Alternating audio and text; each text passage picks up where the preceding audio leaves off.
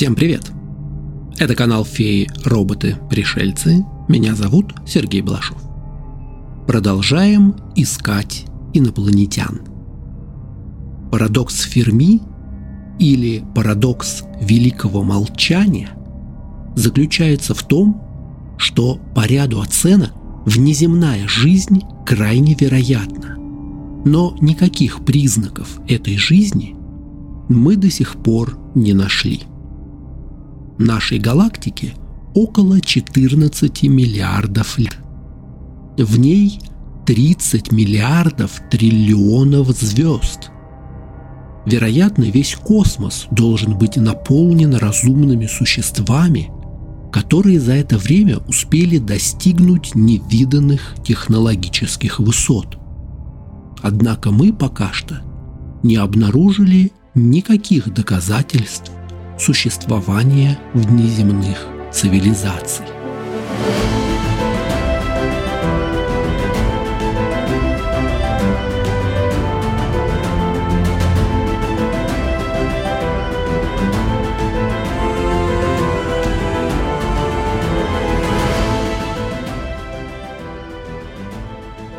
Объяснений этого парадокса много.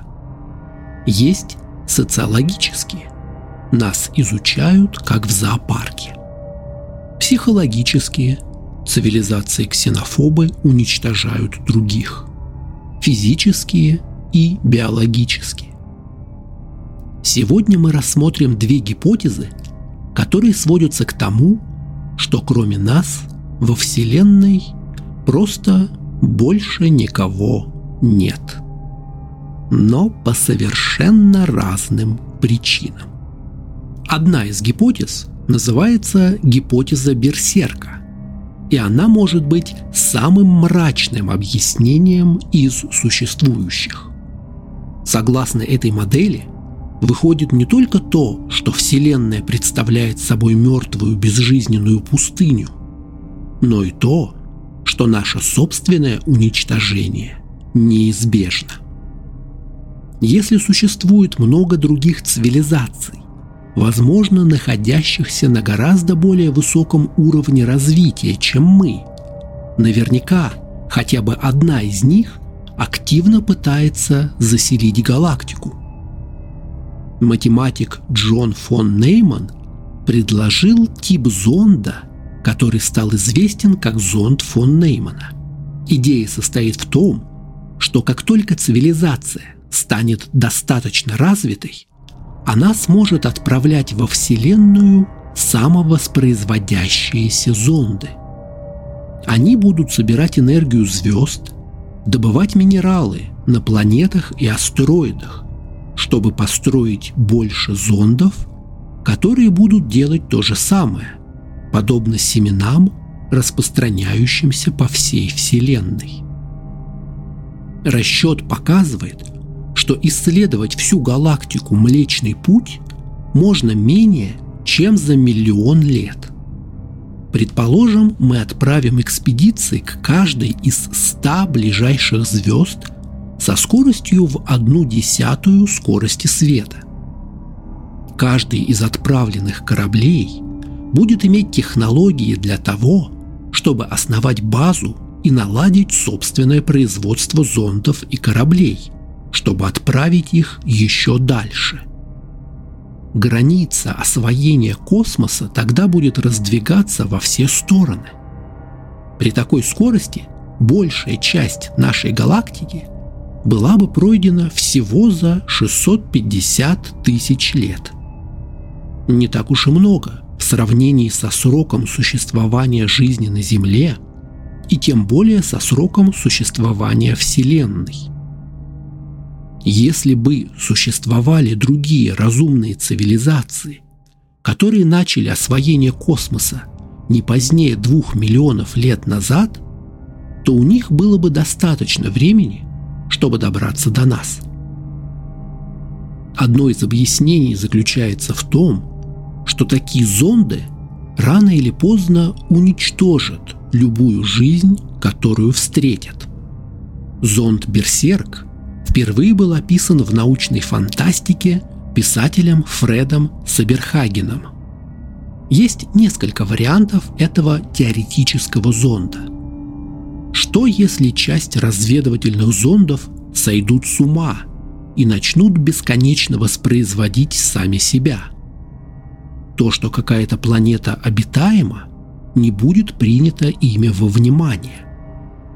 Например, корабль фон Неймана, предназначенный для процессов терраформирования, добычи полезных ископаемых на поверхности планеты и приведения ее атмосферы к более благоприятным для человека, может прилететь на обитаемую планету, уничтожить ее жителей в процессе изменения планетарной среды, а затем создать свои копии для отправки в атаку на другие планеты.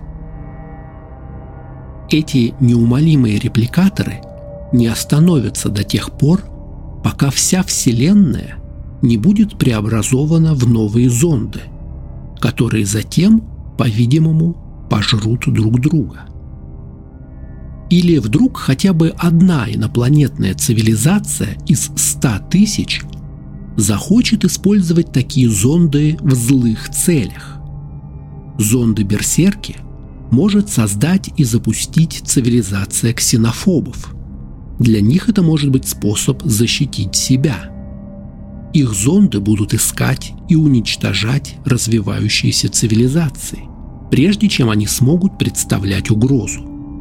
Разумные инопланетяне – могут запрограммировать свои самовоспроизводящиеся корабли на создание всех видов оружия и приказать им лететь на любой нераспознанный источник направленного электромагнитного излучения.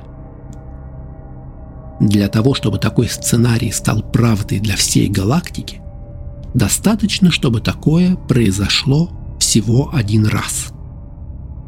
Если бы эта теория оказалась верной – это означало бы, что Вселенная молчит, потому что всякий раз, когда цивилизация становится громкой, она вскоре превращается в мертвую. Эта версия решения парадокса Ферми легла в основу цикла «Космический апокалипсис» Алластера Рейнольдса и серии игр Mass Effect. Перемещаясь в область ничем не подтвержденных предположений, можно связать предыдущие случаи массовых вымираний на Земле и большие интервалы между ними со временем, которое требуется цивилизации для распространения зондов-берсерков по галактике. Возможно, вымирание динозавров и экологическая катастрофа мелового периода были локальными проявлениями смертельного приказа далекой космической расы. Именно на Земле, по счастливому стечению обстоятельств, процесс не был завершен, и массовое вымирание не стало глобальным. Может быть, Земля была первым миром, которому удалось развиться после нашествия на галактику зондов-берсерков прошлого. Или, возможно, еще один зонд-берсерк, вызванный нашими собственными сигналами, неосмотрительно отправленными в космос, уже может быть на пути к нам. Напишите в комментариях, хотели бы вы увидеть таких пришельцев? Еще одна, самая простая и самая грустная гипотеза заключается в том, что во всей остальной Вселенной просто никого нет. Это гипотеза великого фильтра. Впервые она была высказана в 1996 году британским экономистом и футурологом Робертом Хэнсоном.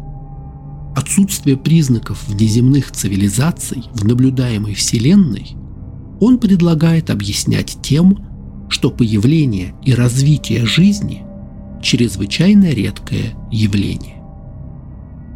Жизнь появилась на Земле в виде вирусов и бактерий. Жизнь усложнялась и развивалась. Сформировались клетки, затем клетки с ядрами, одноклеточные организмы объединялись и становились многоклеточными. Жизнь вышла из воды на сушу, сильно усложнилась, и после многочисленных тупиков, вымираний и мутаций один из многочисленных видов на Земле обрел разум и самосознание. Еще несколько тысяч лет ушло у этого вида на то, чтобы научиться строить космические корабли и придумать высшую форму деятельности – ведение блогов в интернете. Но что, если каждый из этих этапов маловероятен? Само зарождение жизни иногда образно сравнивают с ураганом, который пронесся над свалкой и случайно собрал из запчастей новый автомобиль. Может быть, каждый из этих шагов к появлению разума так сложен, что вероятность этого события один на 100 миллионов? В нашей части Вселенной, галактики Млечный Путь, число звезд измеряется тем же порядком величин – около 100 миллионов. В итоге мы получим единственную обитаемую планету на много световых лет. Причем великий фильтр может находиться как позади, так и впереди нас. Может быть, исчезающе мал шанс на появление многоклеточной жизни или использование орудий труда. А может быть, чрезвычайно редки случаи, когда разум не уничтожил сам себя. Частный случай гипотезы великого фильтра – это концепция уникальной или редкой Земли. В этом подходе предлагают оценить все риски для жизни на планете в космосе и то многообразие факторов, которые могут эту жизнь убить. Наше Солнце необычно стабильно, не имеет звезд рядом и находится в спокойном, удаленном рукаве галактики. Наша планета имеет самый удачный угол наклона оси, создающий разнообразие климата и большой спутник, стабилизирующий эту ось. На внешних границах Солнечной системы есть планеты-гиганты, притягивающие к себе опасные астероиды. В недрах самой планеты есть вращающееся ядро, создающее магнитное поле и не дающее планете остыть. Уберите любой из этих факторов, и жизнь на Земле станет невозможной. Почти все за пределами земной атмосферы губительно для живых организмов. Астероиды, радиация, космическая среда, пучки излучения сверхновых, Вероятность такого удачного стечения обстоятельств, чтобы жизнь не только зародилась, но и прожила достаточно долго, также оценивают тысячными долями процента. Это объяснение парадокса Ферми одно из самых грустных. Есть ряд объяснений, которых во Вселенной никого нет. Может быть, мы первые, и нам выпал шанс расселиться по всем пригодным мирам. Или мы последние, а в космосе полно артефактов и мегалитических структур древних предтеч. Однако гипотеза уникальной Земли обрекает нас на одиночество в пределах нашей планеты. Остальные звезды и окружающие их планеты не более чем куски камня, непригодные для жизни. Слишком горячие, слишком холодные, выжженные радиацией или разбитые метеоритами. В любом случае делать там нечего. Зато это объяснение обходится без фантастических допущений, таких как межзвездное правительство или воинственные космические зонды. Можно сказать, что все варианты решения парадокса Ферми навевают печаль мы либо одиноки, либо нас обманывают, либо нам угрожает чудовищная опасность. Наверное, в те времена, когда люди не знали о бесконечности Вселенной, жить было проще. А вам известны оптимистичные версии про инопланетян? Напишите в комментариях. Спасибо, что слушали.